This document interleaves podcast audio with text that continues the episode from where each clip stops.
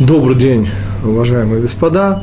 Наш очередной урок на тему недельных глав Торы будет посвящен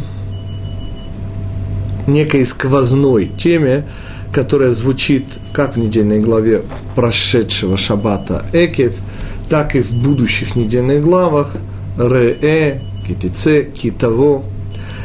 И эта тема связь между исполнением законов Торы и овладением страной Израиля.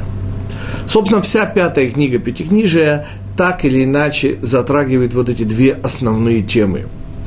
Очевиднейшим образом Моше чрезвычайно обеспокоен будущим своего народа, будущим, которое прямо зависит, и это обуславливает, в частности, и пятая книга,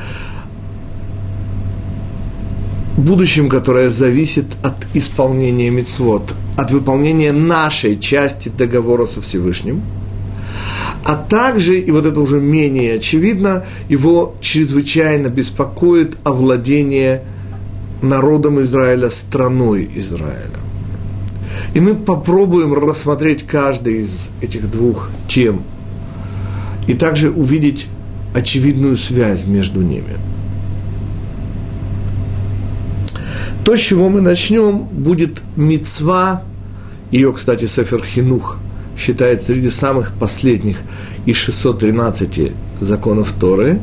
Это мецва лалехет бедаркей Ашем, идти путями Всевышнего. Сефер Хинух считает ее, хотя она появляется и в недельной главе Экев, считает ее через недельную главу будущую Китово – но мы с вами посвятим сейчас несколько минут и снова убедимся, насколько нетривиально все, что сказано Торой. Собственно, наш сегодняшний урок – это, возможно, обстоятельно поговорить о книге Дворим, поскольку уже через неделю мы начнем говорить о месяце Илуле, о том, что за ним ВОЗ последует, и таким образом будем рассматривать этот урок как тихий оазис между действительно глобальными и чрезвычайно волнующими темами. Итак, мецва вроде бы, на первый взгляд, не очень примечательная, идти его путями. Его, конечно, с большой буквы. И вопрос, с которого мы начнем, что значит его пути? О чем, простите, идет речь? И здесь мы должны вспомнить об удивительном свойстве законов Торы. Говорят мудрецы, Перкея, вот, еще во многих местах, что, 4, э, что 613 законов Пятикнижия Моисеева параллельны 200, 248 э, частям человеческого тела, тела и 365 другим его частям, они условно называют их сухожилиями, мы же с вами запомним простую-простую вещь.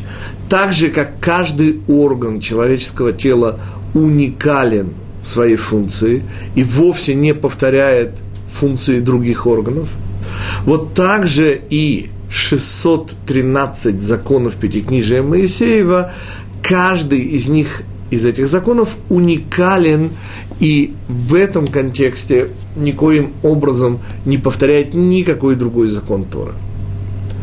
И нам с вами предстоит убедиться в еще одной удивительной особенности законов Торы. Ее сформулировал эту особенность Раби Акива, сын Юсефа, сказав, что закон «люби ближнего, как самого себя» из третьей книги Пятикнижия Ваикра, «Зеклаль гадоль батура» это закон составной всей Торы. И в этом контексте уместно вспомнить удивительное чудо, которое с нами уже на протяжении трех с половиной тысяч лет. Камешки, бывшие там, на Синайском холмике, во время дарования Торы, содержат во в своей внутренней структуре камней – удивительную вещь, рисунок символа еврейского народа «сне боэр баэш сне эненукаль», то, что называется по-русски «неопалимая купина», я извиняюсь за высокость слога, или по-нашему, по-простому, тот самый куст, который горел, но не сгорал. О чем мы? О том, что у этих камней уникальнейшее свойство. Если взять камень, в котором как бы виден во внутренней структуре этот рисунок, разбить его на части, то каждая из частей будет нести не часть этого рисунка, а снова весь этот рисунок. Это свойство уникально похоже на свойство того, что есть память компьютеров будущего, а именно оптические кристаллы. Ежели в них загнать по замкнутому контуру картинку, то в этом случае эта картинка будет содержаться не только во всем кристалле, но если разбить его на части, то каждая часть, хотя и в очень нерезкой форме, будет по-прежнему нести всю картинку. К чему я, собственно, хочу подвести вас?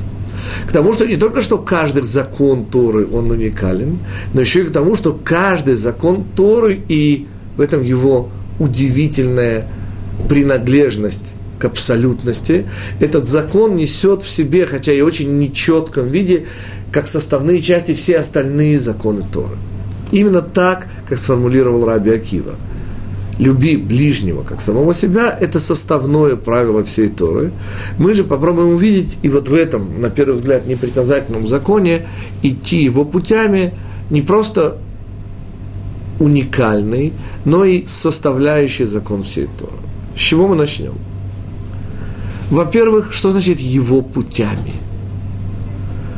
Попытка сказать, что все его, следовательно, не дает нам маршрута.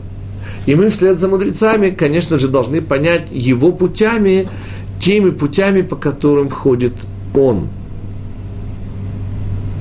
Что значит пути, по которым ходит Всевышний? И вообще, что такое путь? Так вот, чисто философски мы должны обнаружить удивительно простую и в то же время повсеместную вещь, что понятие места и разных мест позволяет в этом мире разным местам соединяться только через путь от одного предмета к другому предмету. В частности, например, визуальный путь, который позволяет вам, если вы сейчас смотрите на экран, видеть мое изображение – что делает путь?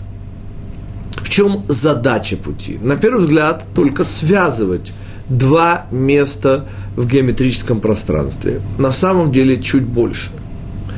Говорит величайший еврейский мудрец Раби Авраам ибн Эзра, 12 столетие Испания, что потому зрачок на иврите называется Ишон – Ишон от слова Иш, он уменьшительная форма, так же как Шимшон – солнышко, Шемеш – солнце, Шимшон – знаменитое еврейское имя, означает солнышко. Также Иш – это человек, Ишон – человечек. Так почему на иврите зрачок называется человечек? Ответ. Поскольку визуальный путь – то есть наша способность видеть выполняет две функции. Она не просто соединяет меня и предмет, на который я смотрю, то есть дает мне интеллектуальное постижение предмета. Очень интересно, что это интеллектуальное постижение предмета называется на иврите «даат». Дат обычно переводится как знание. И вот этот знаменитый невразумительный перевод Торы «В Адам яда эт хава», и Адам познал Хаву. Как это понять? Очень просто. Соединился. Поскольку любой предмет, который мы узнаем, познаем, он входит в наше сознание, он проходит путь от себя до моего сознания, он входит в мое сознание, он соединяется со мной. Но сказать, что дороги только соединяют, не коснуться сокровищнице нашей еврейской мудрости. Путь не только соединяет, путь а иначе не будет называться путем, доводит до уровня моего восприятия. И вот здесь и появляется слово «зрачок», «человечек». Простите, пожалуйста, уважаемые господа, но как я, такой весь из себя большой и значимый, оказываюсь в вашем маленьком зрачке? Ответ – оптика. Свет не только доносит мой светлый образ до ваших зрачков, он и уменьшает его до размеров нашего восприятия. И оказывается, что мы большие дяди и тети, способны поместиться в маленьком человеческом зрачке. Оптика. И снова Раби Авраам Ибн Эзра, который сказал удивительно красивую вещь. Если ты, сказал он, боишься посмотреть мне в глаза, то это значит, что ты боишься увидеть себя в моих глазах. Вот таким маленьким. Так вот, следовательно, путь выполняет две функции. Путь не только дает возможность контакта, он дает эту возможность контакта через соединение и уменьшение до размера восприятия. И пример – удивительное правило мудрецов. Коль маком шата моцек дулато шелакадош баруху, говорят мудрецы, мацата анветануто. Всякое место, где ты находишь величие Всевышнего, ты нашел его скромность. И вот это уже имеет прямое отношение к путям, его путям. Что значит всякий раз, найдя величие, мы находим скромность? Как мы, простите, вообще находим Всевышнего? Что значит найти Всевышнего? Ответ – интеллектуально постичь его влияние. Для того, чтобы это было возможным, что должен сделать Всевышний? Он, естественно, должен сократить себя в размерах до уровня возможности моего постижения. Следовательно, фраза мудрецов приобретает исконно глубокий смысл. Всякий раз и всякое место, где мы находим величие Всевышнего, мы говорим, Боже мой, какое чудо! Мы что сделали, по сути?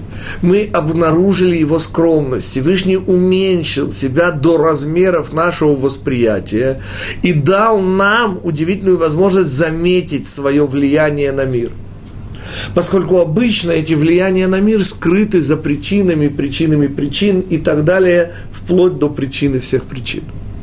И обычно мы за этим длинным-длинным причинно-следственным рядом не обнаруживаем Всевышнего, а всякий раз, где мы завороженно замираем от ощущения величия чуда, мы на самом деле столкнулись с удивительной вещью, со скромностью Всевышнего, с его желанием сократиться, дабы быть нами замеченным. Следующий шаг, тоже очень интересный. Господа, для того, чтобы люди смогли контактировать, каждый из них, а иначе контакт не получится, должен пойти на контакт, то есть на уменьшение себя в глазах другого человека. То есть, если мы возьмем мерзавца и эгоиста – то, естественно, никакого контакта с ним не получится, ибо он не согласен уменьшаться в размерах и спускаться до того мелкого, что он видит перед собой в качестве вас или других людей. Потому и сказали мудрецы, не смотри в лицо мерзавца, у мерзавца нет лица, он не дает себя, он не покидает себя, и вот это ключевой момент. Итак, оказывается, его пути – это пути его проявления в этом мире. Всевышний проявляет себя в этом мире. И вопрос зачем? Мудрецы Талмуда, трактат Шаббат, говорят однозначно. Гу рахум аф ата тие рахум. Он милосерден, и будь любезен, ты тоже будь милосердным. О чем идет речь?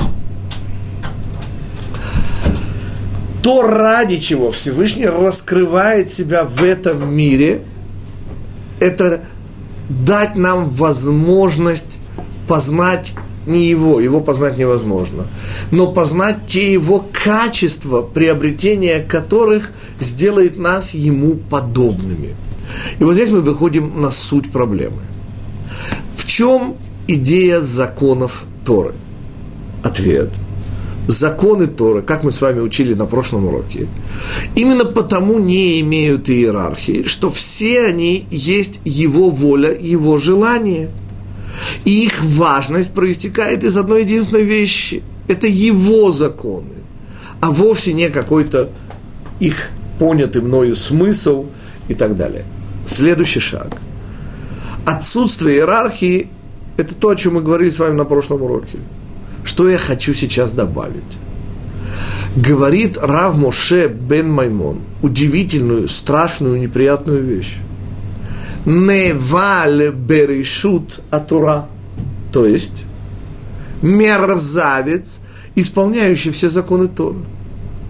И вот это момент, который, собственно, и позволяет нам понять важность закона идти его путями, который появляется и в нашей недельной главе, которую мы читали в этот Шабатекив. Он же появится через три недели в недельной главе Китово.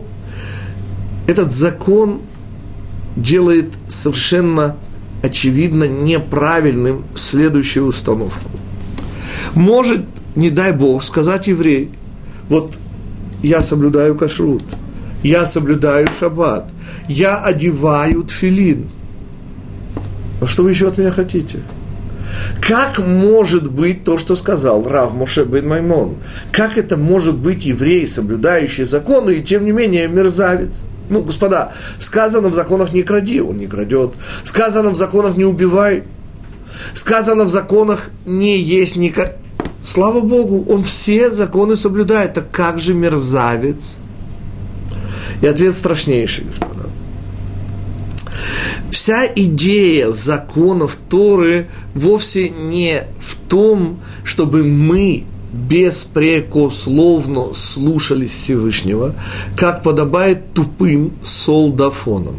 Я хочу напомнить, что в недельной главе Ва Эт Ханан, когда Моше повторял нам бывшее до и в момент дарования Торы, то было добавлено к недельной главе Ятро, главе, где описывается дарование Торы, удивительный момент.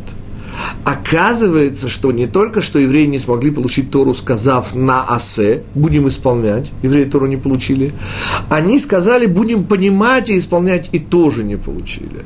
А только сказав, будем исполнять и понимать, удостоились чести получить Тору. О чем мы? О том, что тупой солдо, тупое солдафонство, где еврей говорит так, чего мне нужно понимать, не хочу ничего понимать, Всевышний сказал, я делаю. И тут возникает вопрос, простите, пожалуйста, а этот человек, он хороший или плохой? Снова давайте на секундочку отвлечемся от самих законов Торы и зададим очень-очень интересный вопрос. А как это связано с внутренним содержанием человека? Так вот, господа, вполне нормально представить себе мерзавца, исполняющего законы Торы. Каким образом? Да очень просто. Например, он говорит, что я, говорит, такой умный, и такой, и я буду исполнять законы Всевышнего, потому что я умный. Я умный, я не дурной, и я законы Всевышнего, естественно, буду принимать. Теперь, принимать законы Всевышнего, это вовсе не означает быть хорошим человеком. Потому что, извините, господа, но можно соблюдать шаббат, и тем не менее толкаться в автобусе. Можно не произносить плохих слов, да? Но исходить ненавистью к людям, почитая их мерзкими мелкими людишками, которые даже слова не заслуживают доброго. И так далее, и так далее, и так далее. А кашут можно соблюдать, исходя из полезности для здоровья, тфилин надевать, поскольку, как говорят экстрасенсы, улучшает ауру и так далее. И вообще всю Тору можно исполнять ради себя. Потому что я такой умный, потому что я понимаю, что это полезно, и что Всевышний сказал, что я буду с ним спорить, я же не дурной. И получается, что вот таким образом может оказаться, что законы Торы вообще не связаны с переустройством нашего внутреннего мира – то есть, где это знаменитое главное, чтобы человек был хороший? И вот как раз об этом и говорит наша мецва. Идти его путями. И в этом ее составляющая характеристика, она касается всех мецвод Торы. Она требует от еврея не просто соблюдать законы, потому что это законы Всевышнего, а соблюдать законы, чтобы идти его путями. И у меня есть очень простая аналогия из э, пятого, может быть, шестого класса советской школы, где все мы с вами изучали капитанскую дочку Александра Сергеевича Пушкина. И, может быть, вы помните, что в самом конце, я очень смутно, но этот момент помню, Машенька, которая хочет вымолить у императрицы Катьки II прощение для своего жениха Гринева, хочет броситься ей в ноги. Но, господа, чтобы броситься Катьке II в ноги, да, хорошо бы знать, где эти ноги ходят. А вы же знаете, по крайней мере, все те, кто были в Петродворце, в летней резиденции, там этих, извините, дорожек, тропинок, не считая аллей, просто великое множество. И Машеньке что рекомендуют? Найти именно те аллеи и показывают ей, по которым императрица любит гулять. Вот на них ее можно сто процентов встретить. Понимаете, что значит идти его путями? Его пути, сказали мы, это то, как Он дает нам увидеть себя в этом мире. Для чего, говорят мудрецы, Он дает нам увидеть себя в этом мире? Чтобы мы были Ему подобны. То есть смысл и назначение исполнения мецвод не просто в исполнении мецвод. Исполнение мецвод – это средство, цель Всевышний. Как это Всевышний, он же выше всего? Ответ. Наша задача уподобиться ему, его проявлением в этом мире. Лалехет ахарей мейдутав. Идти за его размерами. Вот как в какой степени он проявляет суровость, в такой мы. В какой степени он проявляет милосердие, в такой мы. Напоминаю, что на иврите удивительная вещь. Слово «качество» и слово «размер» – это одно и то же слово. Или по-другому, как говорит мой учитель Рамойши Франк, нет плохих качеств, есть неправильные размеры. Например, скупой, ответ – бережливый. Понимаете, скупость – это излишняя бережливость, это неплохое качество, это неправильный размер. Точно так же, как растратчик – это излишне щедрый человек. Даже столь порицаемое качество, как гордыня, может быть использовано в кавычках в мирных целях. Рассказывают, что одного хасидского рэба в 19 столетии спросили, а зачем Всевышний вообще придумал гайве, вот это страшная гордыня, зачем? И тот ответил, у меня, говорит, есть хасид. Всякий раз, когда ему Ецера, злое начало, советует, давай, говорит, сделаем эту низость, знаете, что отвечает этот хасид? Я опущусь до этой низости никогда. То есть снова вся проблема размеры. И Всевышний, проявляя себя в этом мире, дает нам эталон, дает нам тот светлый образ, которому мы должны уподобляться через исполнение законов Торы. И вот это и есть составляющий смысл закона идти его путями. Оказывается, этот закон дает внутренний смысл и внутреннее содержание всем законам Торы. Поскольку он поясняет, что все законы Торы не более чем средство уподобления, а ни в коем случае не самоцель. И потому солдафонская позиция типа «я делаю», а чего мудрствовать, не проходит, поскольку я всегда это формулирую очень просто. Господа, если вы делаете, но не понимаете, то я не понимаю, а что вы делаете? Правда, это работает, господа, и в обратную сторону. Если вы, как вам кажется, понимаете, но ничего не делаете и не соблюдаете, то, простите, по-моему, вы просто ничего не поняли. Эти вещи, понимание и делание неразрывно связаны.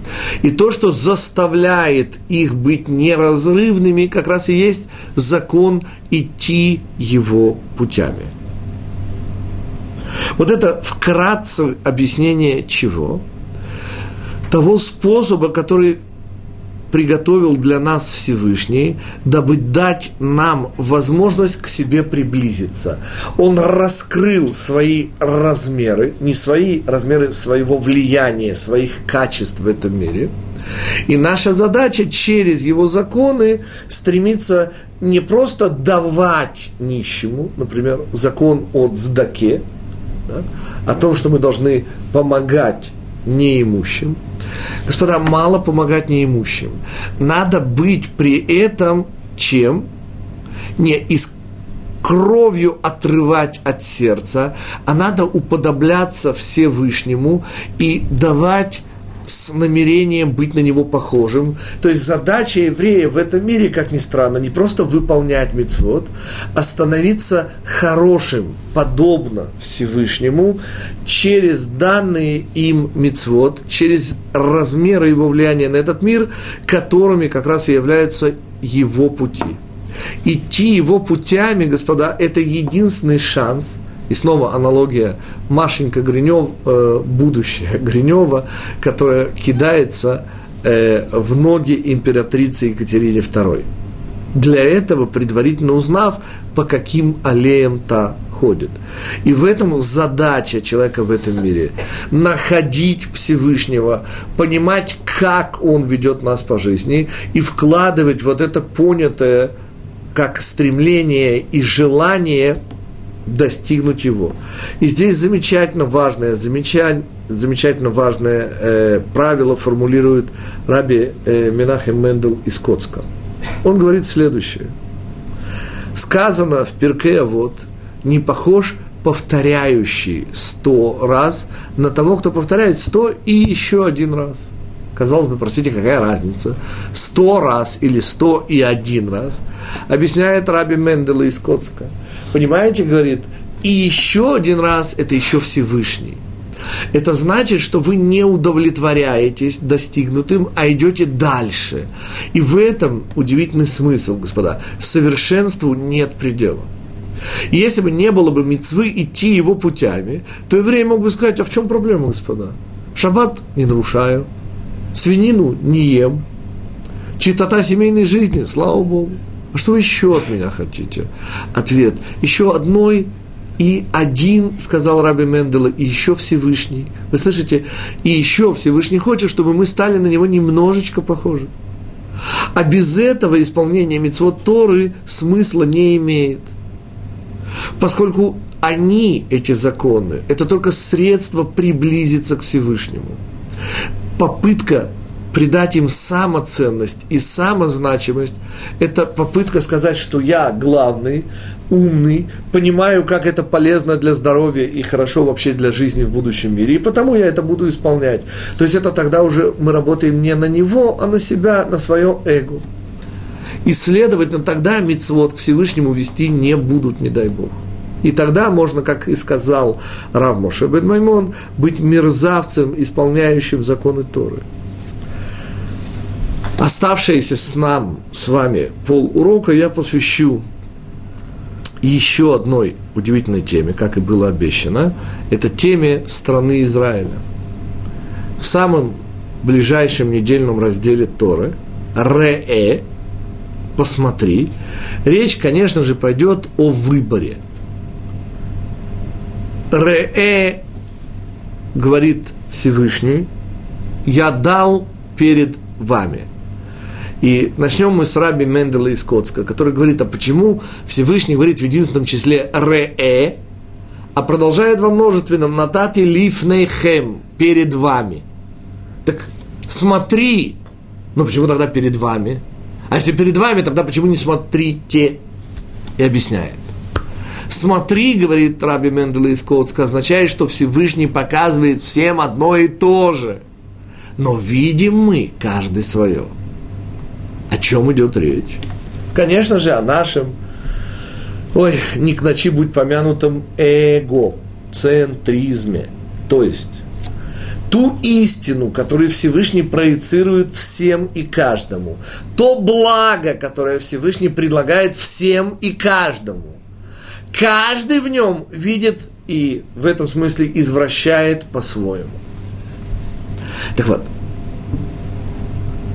В этом контексте я и хотел бы обратиться к стране Израиля и к тому удивительному беспокойству, которое проявляет Моше во всей своей пятой книге Пятикнижия, во всех своих словах, которые стали словами Всевышнего, словами Торы, о том, а как, как мы, народу Израиля, овладеем этой страной. И вот здесь нас ждет очень неожиданная подробность, деталь.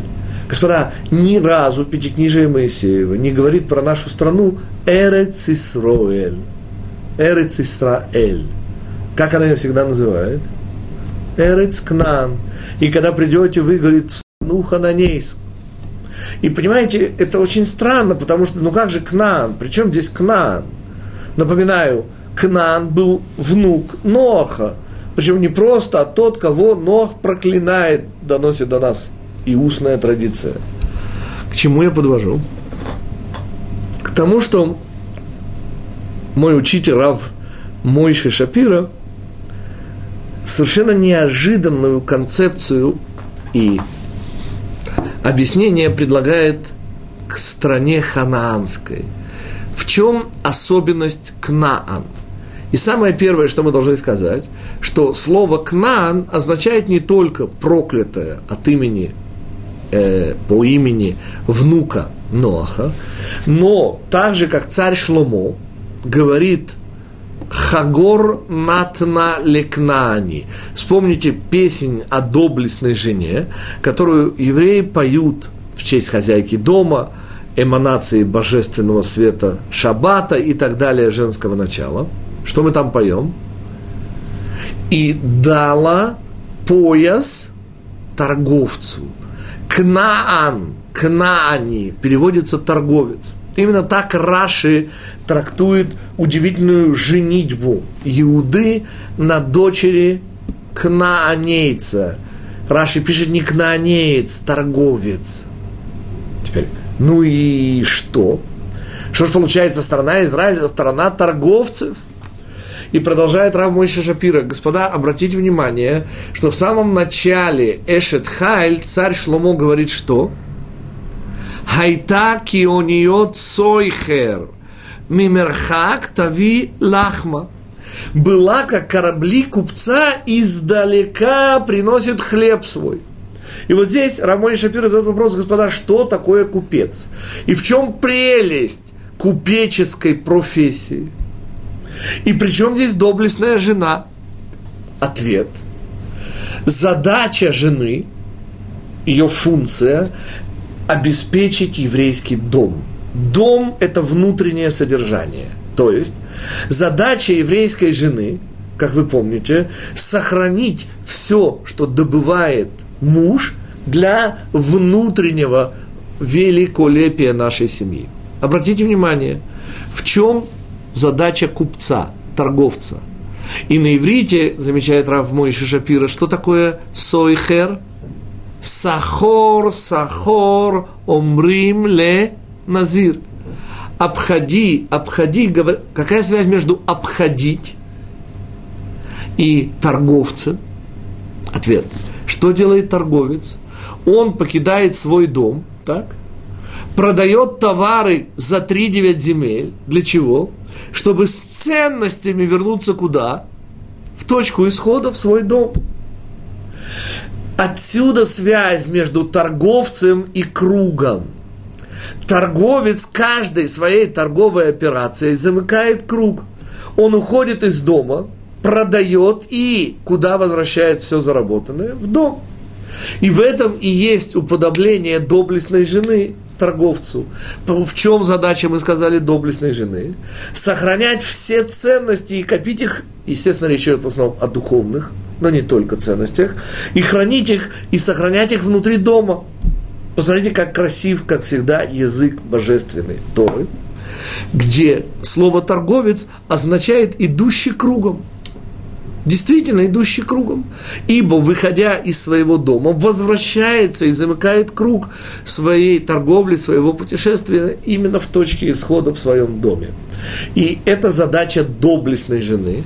А мы возвращаемся с нами к Эрецкнан, к стране торговли.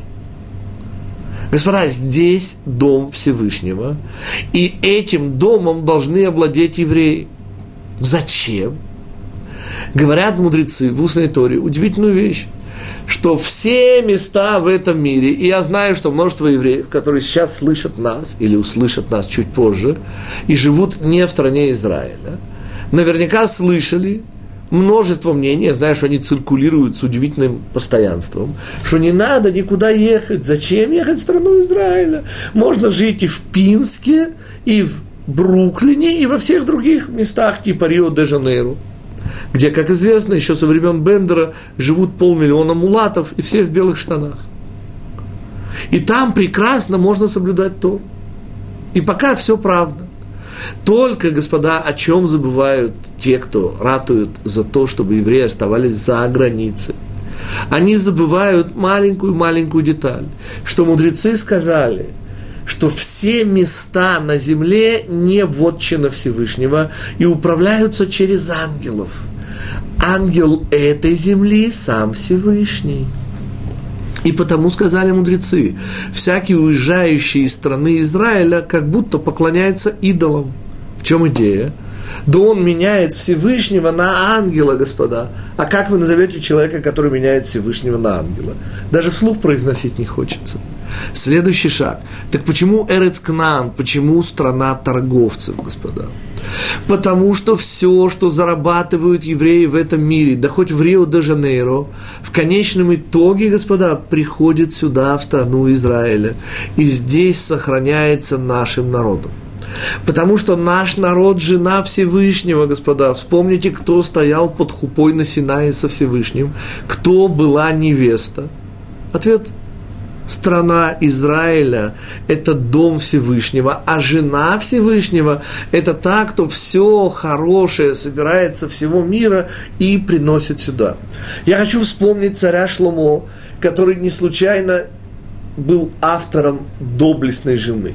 Помните, кому принадлежат слова «среди тысячи не нашел одной»?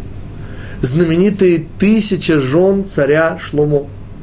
О чем идет речь? Почему тысяча жен царя Шломо? Я вспомню с вами всего одну жену. Нам тысячи в данном случае не нужно будет. Кто она? Дочь фараона. Господа, вы представляете себе резонанс, который имел в Египте этот брак, когда дочь фараона объевреилась, ну, я позволю себе вспомнить один из немногочисленных удивительных еврейских анекдотов о Василии Ивановиче и Петьке. Знаете, еврейский анекдот о Василии Ивановиче и Петьке, тем не менее. Оцените, господа. Белый, как стенка, Петька врывается к Василию Ивановичу и прямо с порога кричит. Говорит, Василий Иванович, вы что, правда сделали обрезание? Василий Иванович поправляет пенсне и говорит, видите ли Петр? Господа, о чем этот анекдот и о чем мы с вами? внутренние изменения, и это как раз об этом анекдот, как раз и делают евреи евреем.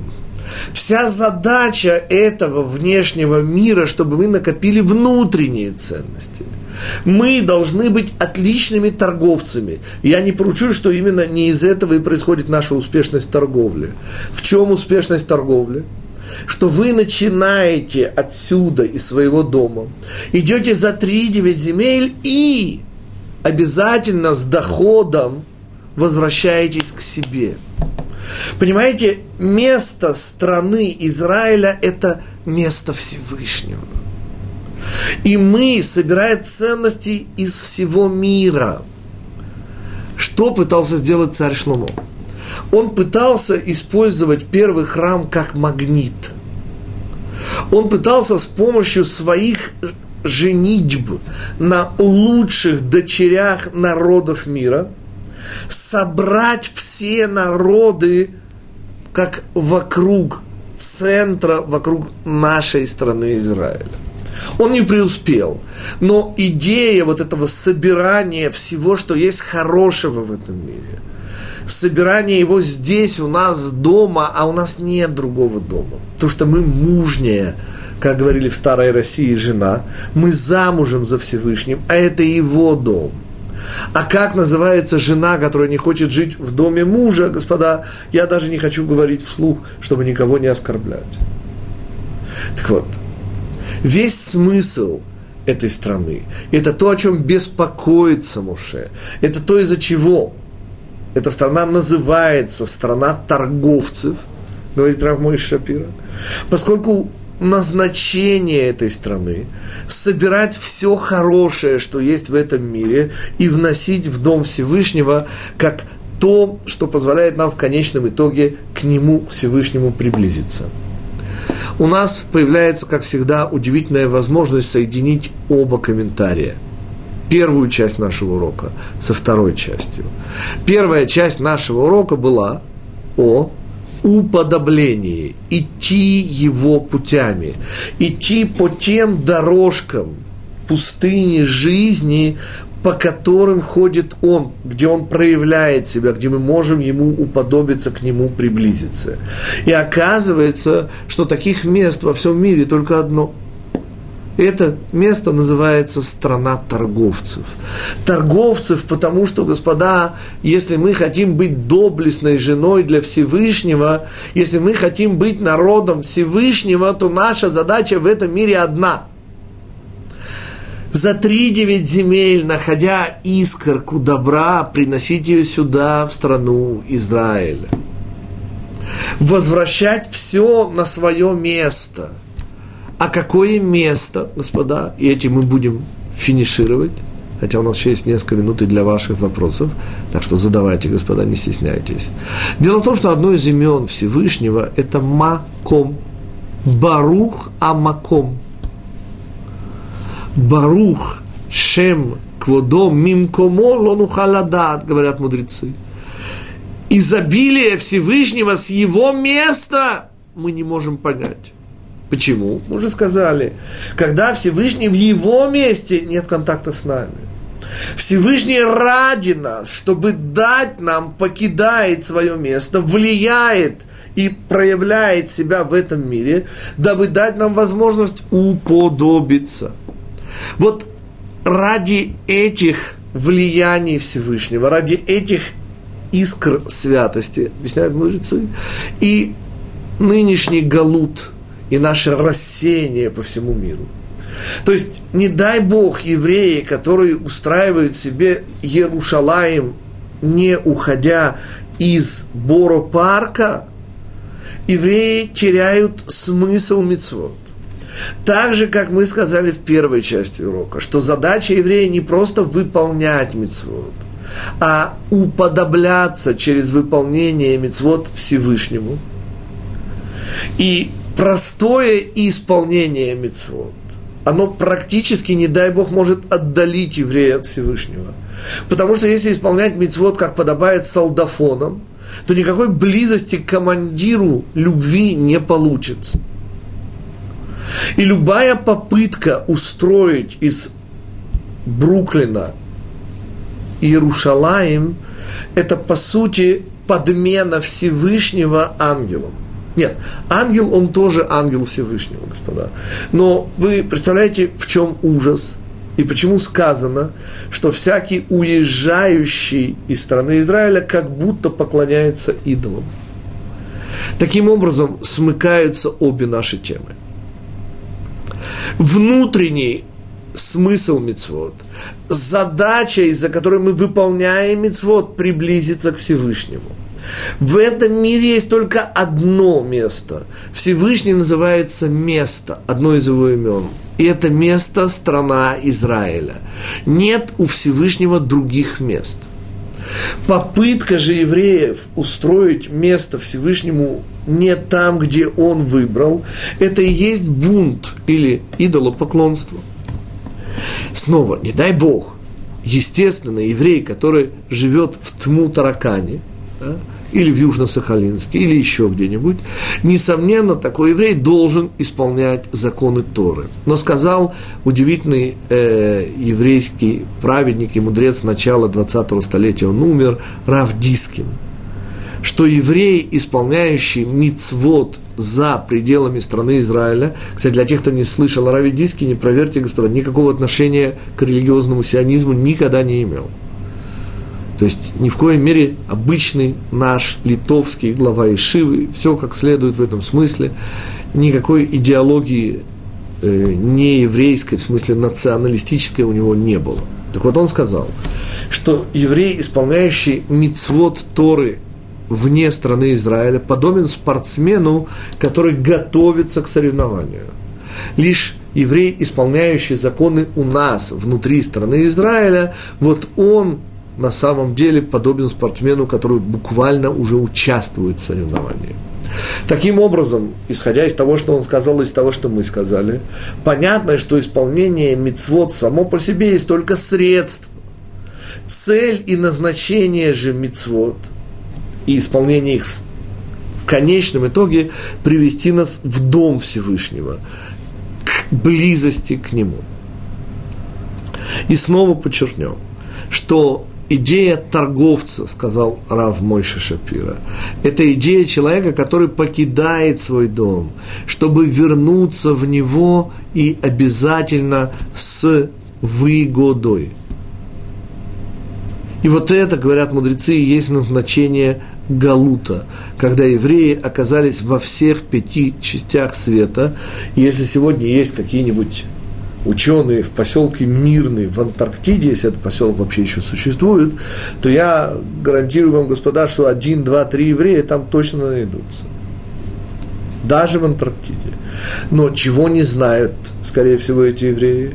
Что они для того находятся в Антарктиде, чтобы и там вытащить какую-то очень-очень замерзшую, похожую на сосульку, искру святости. Ницоц шельг душа. И только ради этого они там находятся.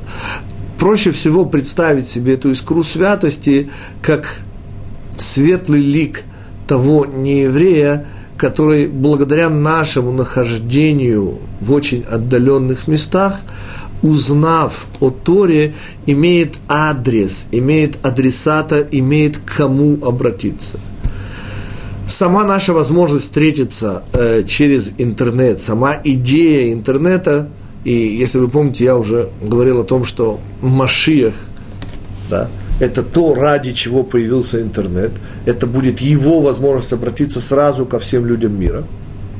Но это не то, к это, это, конечно же, и возможность сегодня быть далеко и быть рядом – и вот эта возможность, она, конечно же, возможность вытаскивать хорошее, приближаться к Ярушалаему, тому, где, к сожалению, разрушен храм, к тому, где великолепные архитектурные ансамбли только маскируют вот эту страшную разрушенность храма, отсутствие храма.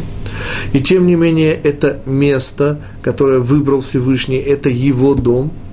И хотя он, к сожалению, в развалинах, но именно мы, принося в этот дом все доброе и вечное, что есть в мире, по сути, воссоздаем и даем возможность в конечном итоге Всевышнему вернуть к нам на землю, даст Бог поскорее, свой дом. Итак, задача нашего сегодняшнего урока была увидеть, наверное, то, что проходит красной нитью вообще через все главы книги Дворим, а именно беспокойство Моше – а будут ли наши евреи соблюдать законы Торы, выполнять свою часть договора? И второй момент, а смогут ли евреи, овладев страной Израиля, не дай Бог, не начать поклоняться их богам, их силам? Потому что я хочу напомнить еще один удивительный мидраж мудрецов, господа. Это как бы, по сути, ваш вопрос. Подождите, а ежели еврей, не про нас будет сказано, не просто ест свинину в стране Израиля, но еще при этом чавкает. И что же? Это что, лучше, чем еврей, который живет в Нью-Йорке и, слава Богу, соблюдает законы Торы? Ответ мудрецы дают изумительный каждому мерзавцу еврею в стране Израиля представлен специальный ангел, то есть функция, который подбрасывает под подошвы его обуви землю за границей. Понимаете, эти мерзавцы по стране Израиля не ходят. Они ходят по земле государства Израиль. Не путать со страной Израиля всякое сходство между этими двумя понятиями случайно. И мы с вами говорим о настоящем сионизме, сионут, который происходит из совсем простой вещи. Из первых слов, господа, я обращаю ваше внимание, что это были самые первые слова, которые сказал Всевышний первому еврею Аврааму. В третьей главе, и с этого она начинается, помните, Всевышний посылает Авраама, еще не Авраама, а Авраама, в страну Израиля. И вот это основная задача евреев в этом мире – еврей проходящий, иври лашон ла авор. И мы, проходя через этот мир, проходим для чего через него? Чтобы взять ценности этого мира. А в чем ценности этого мира?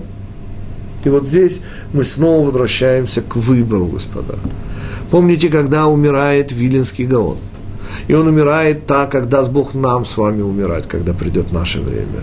Вокруг него правнуки, ученики величайшего уровня, и тут Вильнинский Гаон начинает плакать. И ученики, пораженные до глубины души, спрашивают, Рэбе, вы, уходя из этого мира, плачете? И тот отвечает, да. Как велик этот мир, где можно за один грошик купить целую связку того, что я вам сейчас показываю, цициот. В этом мире, господа, можно выбирать Всевышнего или, не дай Бог, его отсутствие. В этом мире и только здесь мы можем брать разумное, доброе, вечное и приносить на алтарь нашей веры Всевышнему. Приносить все это сюда, в Иерушалаем. И это смысл сионизма. Это его место все остальные места этого мира, они вторичные, самостоятельного значения не имеют, и лишь для того существуют, чтобы мы могли выбирать это место, чтобы были альтернативы. Потому что когда альтернативы нет, то, извините, господа, и заслуг тоже нет. Таким образом, две вещи, о которых мы сейчас с вами говорили – это место и время, и мы чуть-чуть поднимаем уровень нашей беседы, или для тех, кому пространство и время чуть-чуть кажутся физическими понятиями, это, конечно же, мужское рацио и женская эмоция начала. И именно в их соединенности и находится суть этого мира. Страна Израиля – это место мира – это то, ради чего существует этот мир. Мицвод же Торы, которые даны во времени, которые мы должны успеть исполнить в течение нашей жизни, ограниченной во времени. Вот эти две вещи, соединяясь, так же, как и союз мужа и жены, только вместе дают дом. И я напоминаю, что дом это снова слова Раби Акивы, это жена, как хранительница внутренних ценностей. И задача евреев, как доблестной жены Всевышнего, из всего мира собрать все то, что есть добро, и сконцентрировать все это здесь, в Иерушалаем. Я хочу напомнить, и этим мы подведем итог, дальше только уже ваши вопросы – сказано Иерушалаим Ир Шехубрала Яхдав. Иерусалим – это город, который соединяет все. Смысл места на иврите место означает существование, экзистенциональность. Маком мекаем на иврите. И смысл этого места, смысл Дома Всевышнего в том, что он, соединяя средства и цель, соединяя все, что есть добро в этом мире, в конечном итоге дарует нам близость со Всевышним, которая есть цель и назначение этого мира.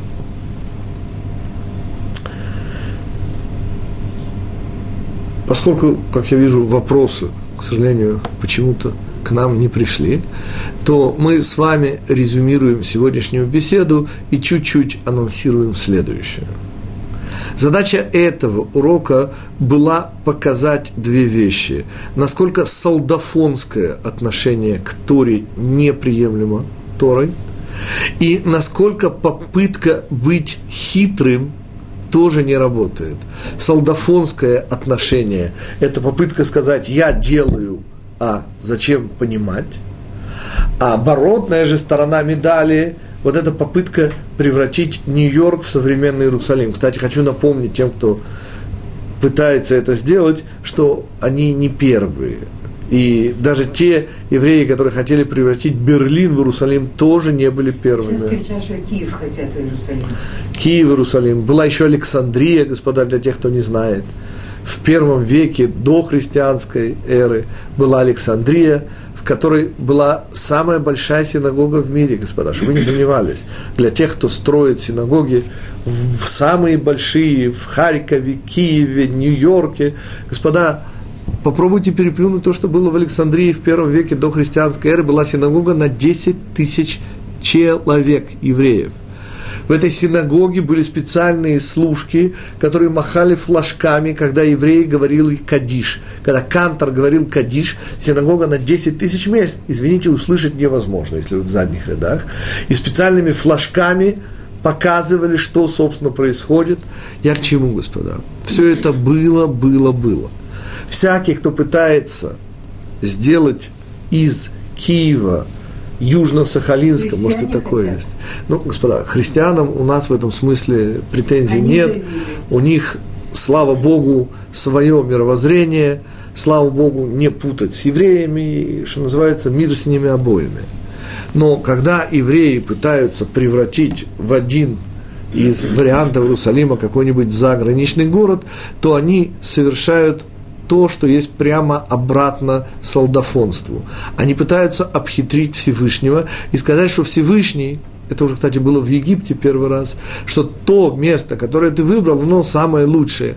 Но чем плохо наше, Зачем надо уходить из Египта, господа? В Египте евреи после девяти казней, а уж тем более десяти, но даже после девяти казней были полными хозяевами на самом верху египетской пирамиды. Лучше, чем им там, в сверхдержаве того мира, быть не могло. Ответ могло, и те, кто лишают себя Иерусалима, лишают себя смысла в этой жизни.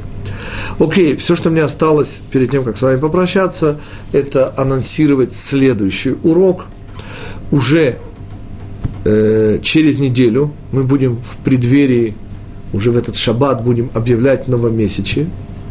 Мы будем в преддверии э, 26 э, мы будем с вами через неделю 26 э, числа месяца Ава. И будем начинать свое путешествие в мир еврейских осенних праздников – и попробуем задать несколько весьма нетривиальных вопросов. Ну, например, один из них будет следующим. Как известно, первого Тишрея евреи отмечают праздник, который мудрецы назвали Рош Га Шана, то есть голова года.